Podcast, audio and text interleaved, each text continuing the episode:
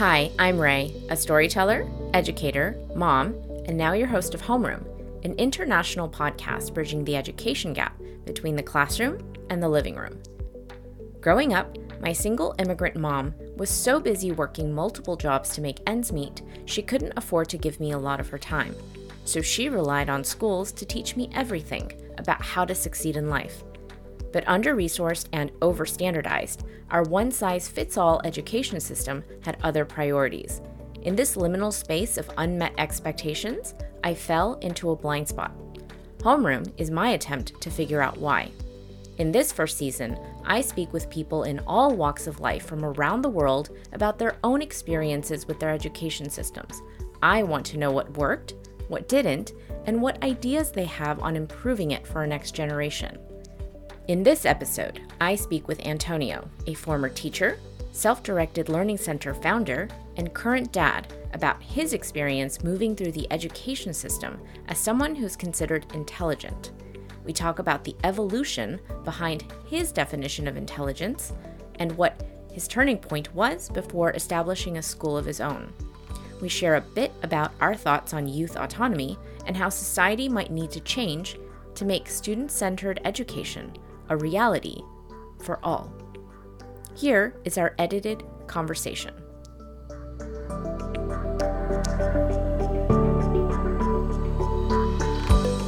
I went to public school uh, for my entire K through 12 experience. And when I went to school, I was just kind of going through the motions because my family didn't have any strong positions on schooling. Um, no one in my family had graduated high school before, and uh, they certainly didn't have um, a good understanding of, of what it took to navigate through education. Um, and I never had any expectations or pressure from my family. And so I just sort of thought of school as the place that I had to be every day. Um, just wake up, go to school because that's what you did. And what you did there didn't really matter much. Um, in elementary school, kind of everyone did okay, right? Um, I the only class I think I ever failed was penmanship in in second grade, um, and and they still moved me on to third grade. Um, and yeah, when I went to middle school, I ended up going to this small farming town um, in our county, and I was I was definitely out of place there uh, because of my race. Um, most of the people there were white, and and I didn't fit in because it was a different culture in that school, and I got into a lot of fights. Uh, there were some, there was bullying, and and so I I just got into a bunch of fights, and I got suspended, I think four times, and and I started to get really bad grades. Um, and my brother used to joke that I was the only person who ever had a 3D report card uh, three dimensional report card because I had 3Ds in my classes um, in middle school. Um, and uh, yeah, it was just it was just a weird situation, and and I didn't I didn't think anything of it other than I'm just not good at this long division stuff. I'm just not good at this, whatever. And then I moved back to my hometown uh, of Pottsville in seventh grade, and when I moved back, I was all of a sudden a smart kid, right? The teachers identified me as a smart kid and I started to do well. And I never tried um, other than just trying to do well in the moment. Um, but all of a sudden, uh, I started having access to classes with a little bit more freedom. I don't know if it was actually a gifted or talented program. Um, I don't think it was, but but I just had more freedom than other kids had, and it changed my perception of who I was in a schooling context. And then when I went to high school, um, I was kind of fortunate that the school wasn't too competitive because I look around at the high schools today, um, particularly in affluent areas, and you just see how hyper competitive it, it is. And I would never have succeeded in a context like that. Um, but my family still put absolutely no pressure on me. I was just going through the motions and and I had one or two teachers who just told me like, "Hey, you know, you can go to college and you can probably go to college for free if you go to like a service academy or something." And and so I said, "That sounds like a good deal." And I applied to one school only, West Point. I got in, um, and it was, and they said it was free. Um, everyone in my family had served in the military. Um, my school made a huge deal of it. I would say that going to to a service academy out of my high school is a bigger deal than going to an Ivy League school, or than maybe Harvard.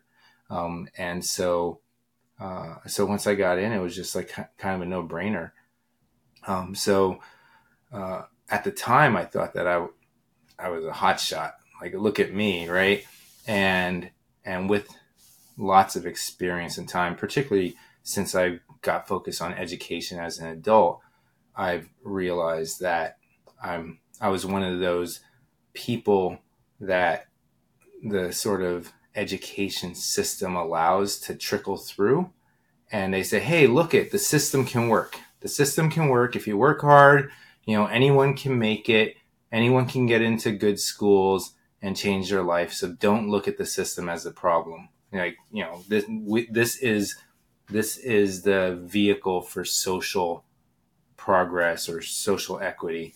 Um, and and I bought into it uh, and and I became pretty arrogant along the way thinking that I was something special. Um, but looking back I realized that there are just so many things that are completely out of our control and that um and that yeah i was playing in a rigged game and i thought i was winning um but i i wasn't necessarily i was just um benefiting at the expense of other people who were trying to win the game um, but in, in actuality most people end up losing. You you mentioned that you moved away from your hometown and because of your race you were bullied you were sort of othered lots of things happened and your grades uh, went down and i kind of wanted to flesh that out a little bit like how did that happen did it just happen all at once? Were there were there like incidents that escalated? Um, how were you how were you othered? Um, when I went to this small town for those two years, um, I don't mean to say that because I was one of the very few people who weren't white, that that's the reason I was bullied. Okay. Although I think it was. Um, but I was also from a different town. I was a new kid, and people bully for a lot of different reasons, and a lot of people are just looking for, um, you know, someone that they can go after, right? right. Um, uh, but I do remember that I was picked on a fair amount, um, and that I was egged into uh, confrontations, um, typically with bigger people. Um, and yeah, and, and, otherwise, I was kind of oblivious uh, for most of my youth. Right, I just sort of I didn't really know what was going on around me. I just sort of did my own thing. I was lost in my own head. Um, so I'm just I can't I can't state very clearly why um, the bullying happened or why I was getting into fights or why my grades really plummeted. Mm-hmm. But I think that um, it, it was more one of a situation where it was a confluence of factors as opposed to like a causal one thing that created a bunch of you know created everything else. But I do I have a firm belief that bullying is persistent and common in our society yeah. because of the way that we structure society. We have all these hierarchies. Um, in schools, we, we cram a bunch of kids that are the same age uh, together and we tell them that they have to rank and sort themselves. Mm-hmm. And kids are going to follow the lead of the adults and and some of them are going to work their butts off uh, trying to succeed in the hierarchy academically some are going to do so socially some are going to do so athletically and and in those situations you have people all throughout the people who are completely failing on in the ways that they want to do well and the people who are doing extraordinarily well and people who are stuck in the middle um, and there's a lot of people in those systems that will resort to bullying because it's the only way that they can uh, find a sense of agency mm-hmm. in, in, some awkward way in a situation where where they seemingly have very little.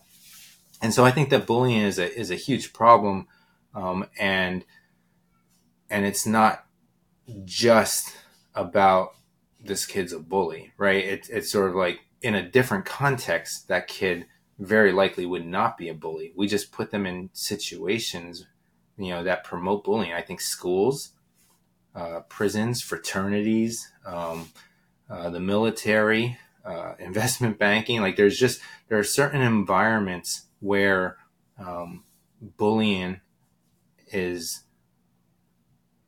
it, it, it you know, it's just it's like a petri dish, right? It just explodes in certain environments, um, and I think very unfortunately, um, because most kids don't have a choice in it. Uh, uh, very unfortunately, one of the biggest environments for that is schooling. Absolutely, and you know, I was reading about uh, your history, and you went to West Point, you went to Stanford, you went to Harvard.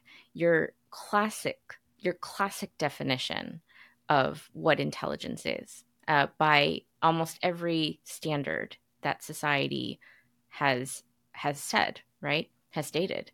And so I'm I'm wondering how does someone who has heard from society throughout his entire life that he was very intelligent, very smart, um, kind of pivot and create an entirely new system that goes against that sort of upbringing, that sort of societal message saying you need to perform and, you know, pass these tests uh, to be successful. And then you switch around and do something completely different. So I kind of wanted to hear that pivot or, you know, what led to that pivot. When I was younger, I defined smart or intelligence by how one performed in school. And I don't think I'm unique in that. The people who did really well in school, I always considered to be very smart. Mm-hmm. Um, and and even though I wasn't ever at the very top of my class, I was close enough to the top, and and I did well on tests. Um, there was like a math, uh, some sort of math uh, competition um, that I was like the first person in my school to ever qualify for, like a higher level. Um, you know, I was just like, wow, I must be smart, right? And then when I got into West Point, I'm just like, yeah, I'm smart, right? So, um,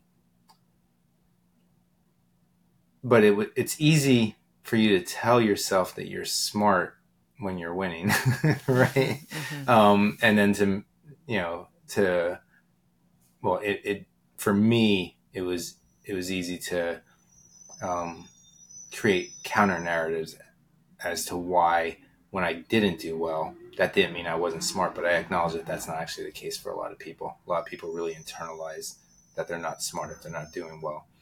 Um, but when did it shift from that for me is the question. And I really, sadly, think that it was it probably took me until my 30s to really move away from that. Um, I remember there was a uh, I, I had a a former partner um, who was doing a PhD, and and, I and I drove her up the wall because when I met her, I wanted to know what her GRE scores were because I was trying. I'm like, oh, PhD, that's a good thing, but are you smart? And And she was like, why do you care about my GRE scores where you dork? Um, and yeah, I, I, it really probably did take me until I was in my 30s to start questioning what um, intelligence, um, what intelligence is. What does it mean to be smart? Um, how is that different than than schooling? And I read, I read some. I think um, there's a Stephen Gould book, um, "The Mismeasure of Man." Um, it, it's a re- it's it's an amazing book. It's one of the greatest books I've ever read. Um, but it it talks about um, it talks about intelligence. It talks about um, it, it's kind of it was written before Charles Murray's Bell Curve book, but it's it's like the best takedown of of of Charles Murray's. Uh, if you don't know what book that is, that's Charles Murray's in some circles he's considered like this really great academic um, in other circles he's considered a white supremacist academic that um, tried to make the argument that there's certain races are more intelligent than others hmm. um, stephen gould's book is a fabulous takedown of it and he does um, he explains sort of uh, the history of eugenics and and um, and and intelligence intelligence testing um, from a academic perspective. Um, wonderful book, and I think it was when I read that book, um, coupled with uh, my experiences um, more in retrospect, not in the moment, but working with people who had never really done much higher education, who mm-hmm. just blew me away um, that that that allowed me to sort of recognize oh and i guess the third thing is is like seeing people who did extraordinarily well um, in school who just were like completely out of it when it mm. came to doing anything meaningful. Um, yeah and, and so i don't know what it was but it was sometime in my 30s where i really started struggling with um, like what does it mean to be successful? What does it mean to be smart? Um, and and it, it, it probably coincided a lot with my dive into the topic of education in general. Um, uh, that allowed me to recognize that you know there is no i don't believe at least i think a lot of people agree with me i know uh, um, at least writers do um, that um, that general intelligence is is a really tricky thing to claim. Um, uh, that um, that IQ in particular is a really poor um, measure for what intelligence is, um, and and even if you believe that IQ was a good measure for intelligence. Um,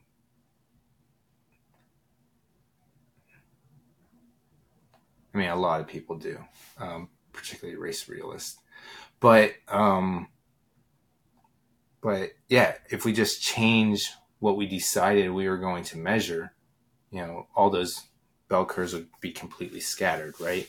And so there definitely is uh, some notions of general intelligence that that may seem sticky. Um, there, but but I just think that the notion of intelligence is um, is just really problematic, right? It's just like you know you, you look at countries like Singapore, you know, and you know how they shot up, you know, their IQ like jumped like thirty or forty points over the period of a couple of, of generations, and you're just like, okay, well that's certainly not an inherent or inborn, right? Like that's definitely um, context dependent and and and what we consider intelligent intelligence uh, today um, completely disregards um, many things that were pretty vital in the past. So it's just a really complicated topic. Um, but um, when I applied to West Point, it was the only school I applied to, partly because I just had no clue what I was doing. And I didn't even realize that college admissions was a competitive thing. Um, I thought that you just applied, and based on that, they had some way of measuring your worth as a human being, right? And then they either accepted you or rejected you based on that. Um, I didn't even know that there were there were things such as college admissions consultants and whatnot. I didn't know that there were, you know, parents who were molding their kids since they were in preschool to get into certain schools. Um, but I went to West Point. I did that. Uh, went into the military. I went to Ranger School in the military, kind of on a whim. I had a classmate from West Point who I played football with, and in our officer basic course, he said he wanted to go to Ranger School, but he didn't know if he could get through the physical train up for it. And there was this Ranger School prep thing in our uh, officer basic course, and he asked if I'd be willing to do it. Um, Ranger School is, it's not the hardest thing you could possibly do in the military, but it's definitely one of the hardest thing for like a regular military person to do.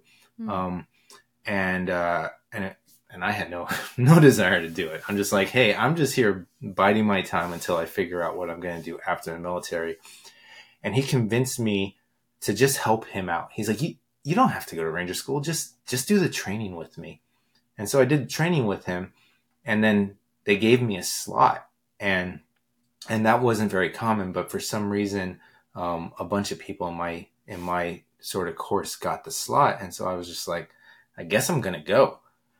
And I didn't want to go, and I hated the experience. It lasted uh, five months for me, um, and I got out, and I wasn't like I got recycled twice, and it's not uncommon to get recycled in Ranger School, but that's basically you go through one of the three portions of the program, and they're like, "You didn't do very well. You got to do this again." And it's just a big suck. It's just a terrible, like, just uh, sleep deprivation, food deprivation, lots of stress, lots of misery. Um, and so I got recycled twice, but I eventually graduated. And and when I graduated in the military, you get this tab that you wear on your shoulder that says Ranger. Um, and nobody knew that I got recycled twice. Right? Um, people who've gone through the course don't care because they're just like, hey, you know, something like half the people get recycled. Uh, but everyone who didn't go through the course was just like, wow, you're a ranger, right? They're just like, whoa, like that is so impressive. And, and this five month program that I didn't want to do. And then when I did do it, I just suffered through just a miserable experience. There were moments where I was actually hoping that I got injured so I could have a way to leave without quitting, right? You're just like, oh, I just hope I break my leg, right? Um, like I didn't want to be there. Um, but then I graduate, and then for the for my five year, or, or, I guess you know three and a half years after that in the military, um, I just got all this instant credibility from everyone. Just oh, you're a ranger, like you're squared away, you're smart, you're tough, right? And and I think that that really was kind of a defining moment for me in understanding that you don't have to be hardworking. You don't have to be smart. Um, if you have the right credential of some sort, it will get you a lot. It'll open doors for you. It will get you, you know, people will you know, be more patient with you, etc. And so when I decided I was going to leave the military and go to business school, I think part of me was just like, there's only two two schools that that I can go to, Stanford or Harvard, um, which, which is absurd, right? That's just that's ridiculous, like, right? Like you, you can sure you can, yeah.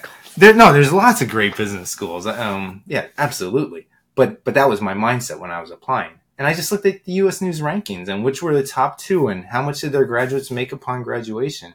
And so I'm like, those are two schools. If I don't go to one of those two schools, I'm not going to go to business school. Didn't help that I had a really low GPA in college, um, and so So I spent a ridiculous amount of time um, reading everything I could about business school admissions. Um, I was on forums. I was talking to people who uh, previously went um, to business school from the military. I was I sought out people who kind of got in with red flags um, that somehow they got into these schools despite low GPAs, and I was just like, wow, like you can actually get into some of these top programs even if you were a bad student, right? Or even if you have bad GMAT scores, right? And there's this holistic application process, which if you can present yourself in the right way, they'll accept you. Chances are they will not accept you if you have like certain GPA or GMAT score, but they might. Yeah. And I think that, you know, is in alignment with how a lot of people in our society's view what intelligence is and isn't. And I think, you know, I am sort of like on the opposite spectrum or on the opposite side of intelligence because, you know, here you are, you know, you were someone who was told who was smart in compuls during compulsory education.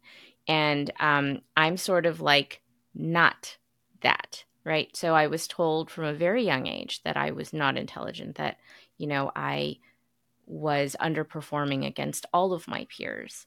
Um, I, you know, was an art major. I went to grad school for filmmaking. Like, none of the things that if you look at my resume, you would be like, oh, this is a person who is intelligent. This is a person who is smart. Um, you know, our society would never say that of that of me um, and, you know, as I track like my history and and part of my podcast is sort of like documenting this journey of why was I not considered smart? You know, why was I not considered intelligent?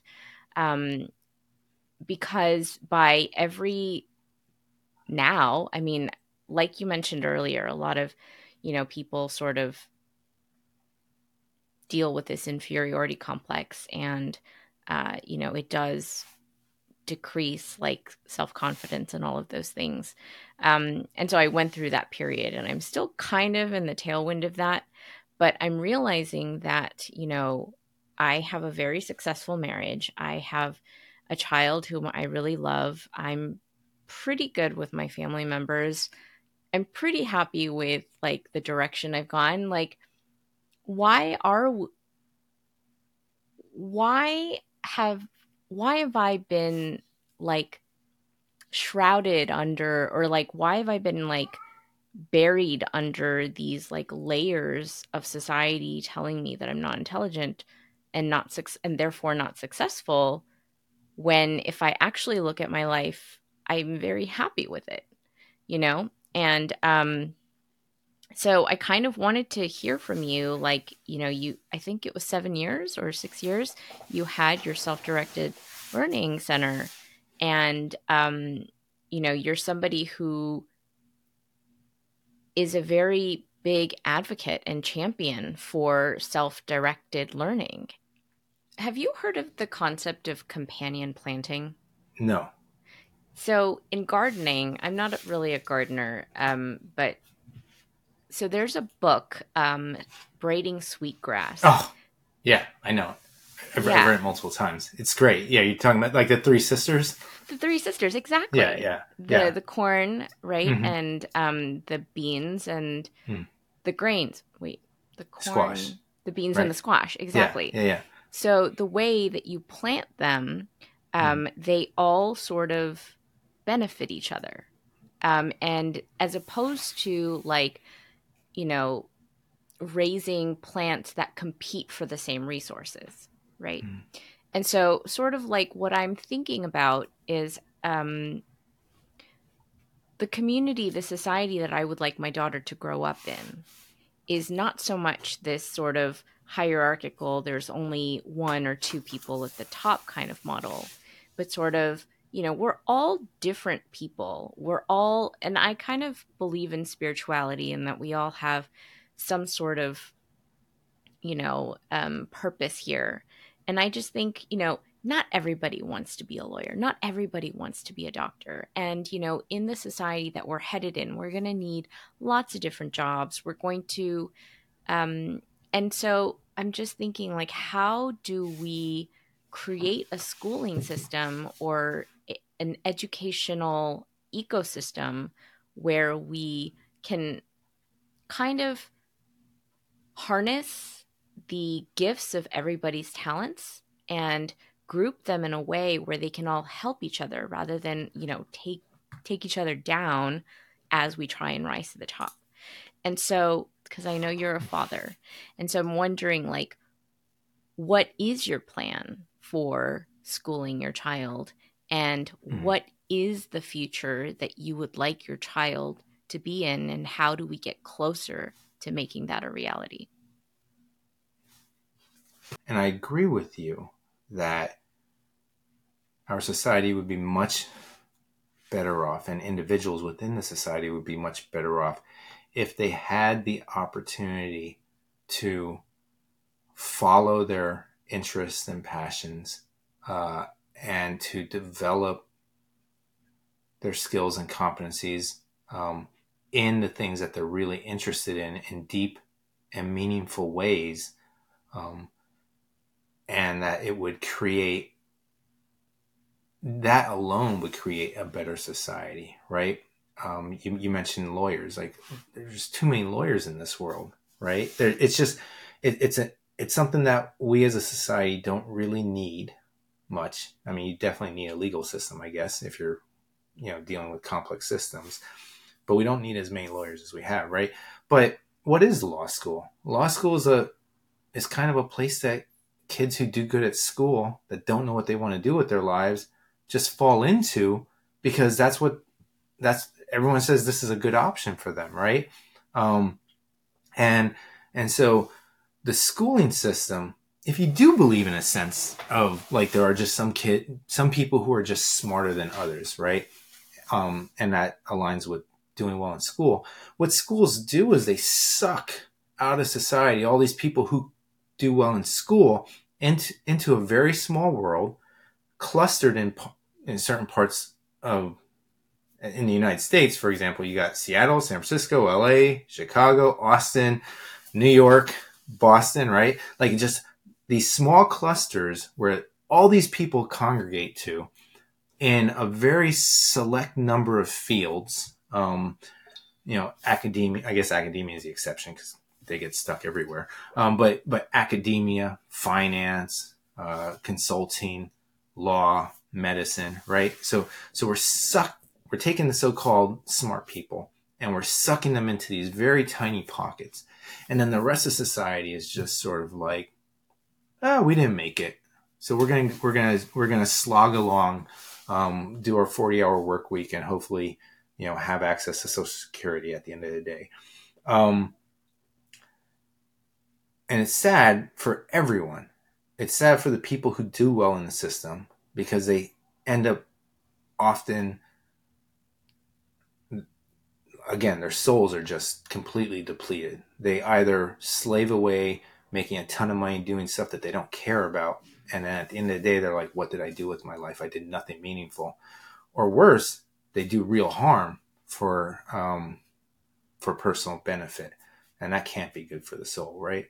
And they left everyone behind. I left my hometown, right? Um, like there's just a huge so-called brain drain from all these towns, right? Because everyone who can leaves. Um, and then, and then everyone who's left, right? It's just sort of like, uh, you, you just take what you can get.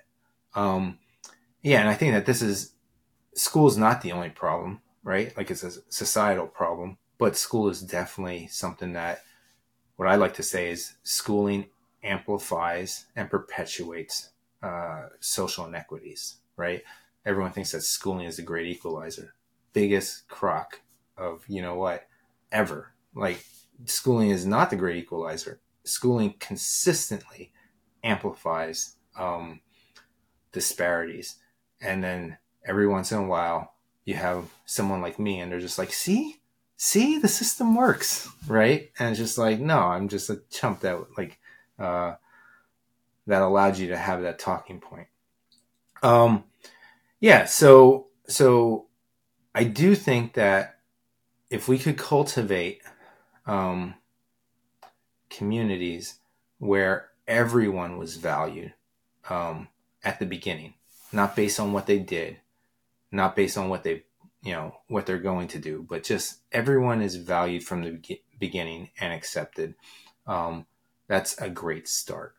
Um, and where they're not put in competition with one another is necessary.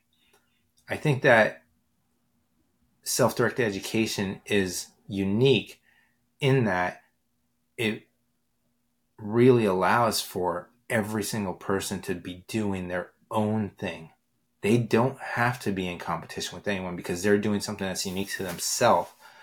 And everyone else in that community, if it's a healthy community, is cheering them on. Um, that's what I plan on doing with my child. Uh, my child is not going to be put into any kind of school, not even the most progressive uh, marketed school that exists, unless they choose that they want to go to school. If they mm-hmm. say, I would like to go to school, we're going to allow that. We're not going to deny the person. You can't talk about youth autonomy and then say, except for that, you can't do that, right? right. Um, but, but yeah, the, you know, I'm actually planning on being a stay at home dad and, and I plan on trying to do some stuff on the side to make money. Um, but my, but I'm going to be at home so that they can, um, never have to go to preschool or, or to school. And I realize that I'm very privileged to be able to do that. A lot of people simply don't have that choice.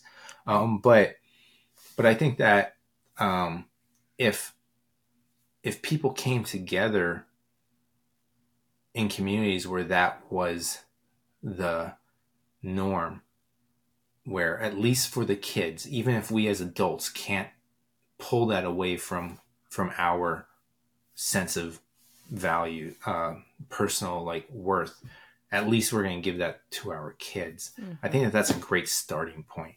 Um, it can be unschooled. It can be self-directed education communities. Um, I'm a big fan of libraries. Libraries are great because um, it's it's a place where you get to come as you are. No one really cares what you want to learn about. Um, the librarians are just there to help you, help support you in that. And I think that is if if we're going to talk about public education, I think that's the type of public education we should be talking about. How do we provide people with the resources to really go down what they want to do instead of constantly trying to push them into very narrow silos, which are often contributing to you know many of our societal problems. Right. Um, but schooling is insufficient to do this change. Like society has to be restructured in order to really get to a place where we have a healthy society where we don't have throwaway throwaway people, right? Mm-hmm. And I'm not I'm not making policy suggestions, but I do think a society where nobody is houseless, right? Mm. Where nobody is living in poverty, right. um, where every like there's this conservative talking point that if you give people money, they're just going to sit on their butts and do nothing with it, right? One is no, they're not, right? Like everyone wants to do something meaningful with their life, right. right? And to the extent that they do sit on their butts, like there's there's stuff like that's an opportunity to help them, you know, because something's obviously blocking their ability to to do something. Um, but two is who cares? like as a society, we should we should want people to be able to survive even if they aren't producing economic value for someone else, right? Um, and and I think that, that that is something that like we as a society would have to move toward. You know, we'd have a lot of things that we'd have to uh, really flesh out that our society is unwilling to flesh out uh, um, to to get there.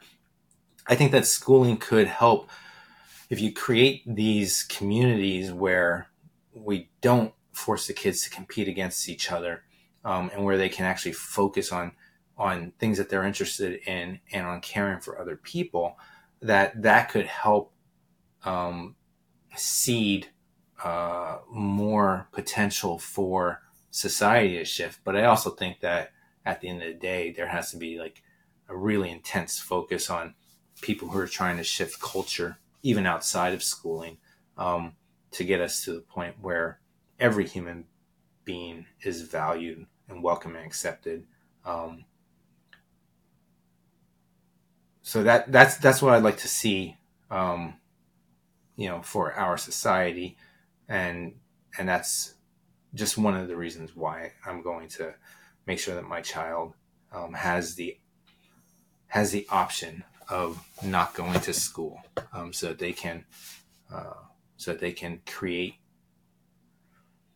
create community um, around things that are relevant to them. Uh, we could talk about white supremacy. We could talk about um, you know colonialism. We could talk about um, like you know capitalism. We could talk about like so many sort of oppressive uh, social and economic systems that do great harm.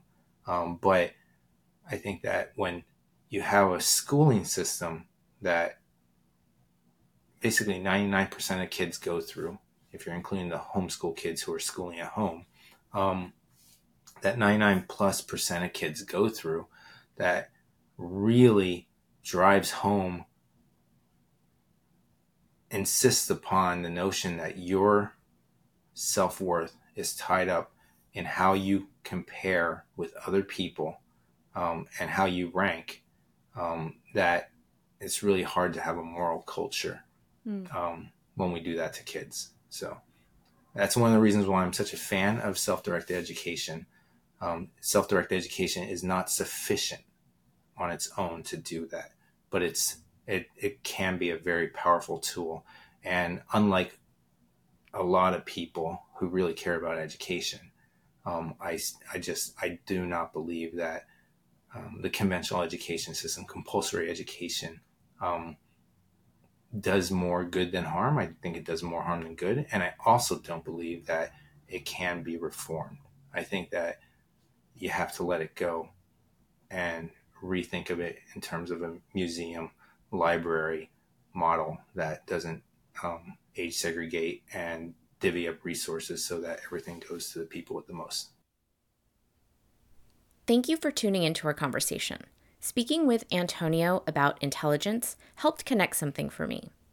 In my experience, a sign of intelligence is our capacity to disagree. For example, Critical thinking is often a skill correlated with intelligence, but it can only happen if you can doubt, question, and consider other perspectives. Another example is problem solving. You can't fix a problem without communicating and debating with people or yourself to come up with an alternative. And yet, when I was younger, I received the message from just about every adult and peer that disagreement was unsafe.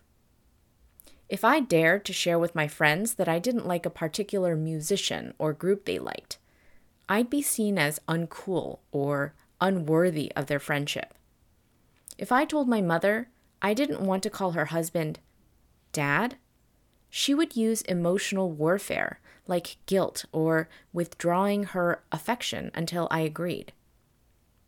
Schools capitalize on this fear based system to condition our students to perform in the ways we expect them to and withdraw connection anytime they do not.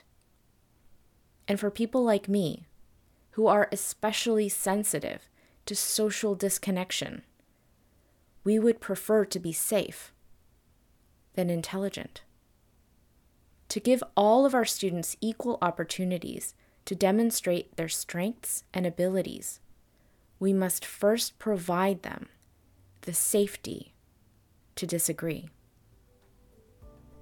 Thank you so much for listening.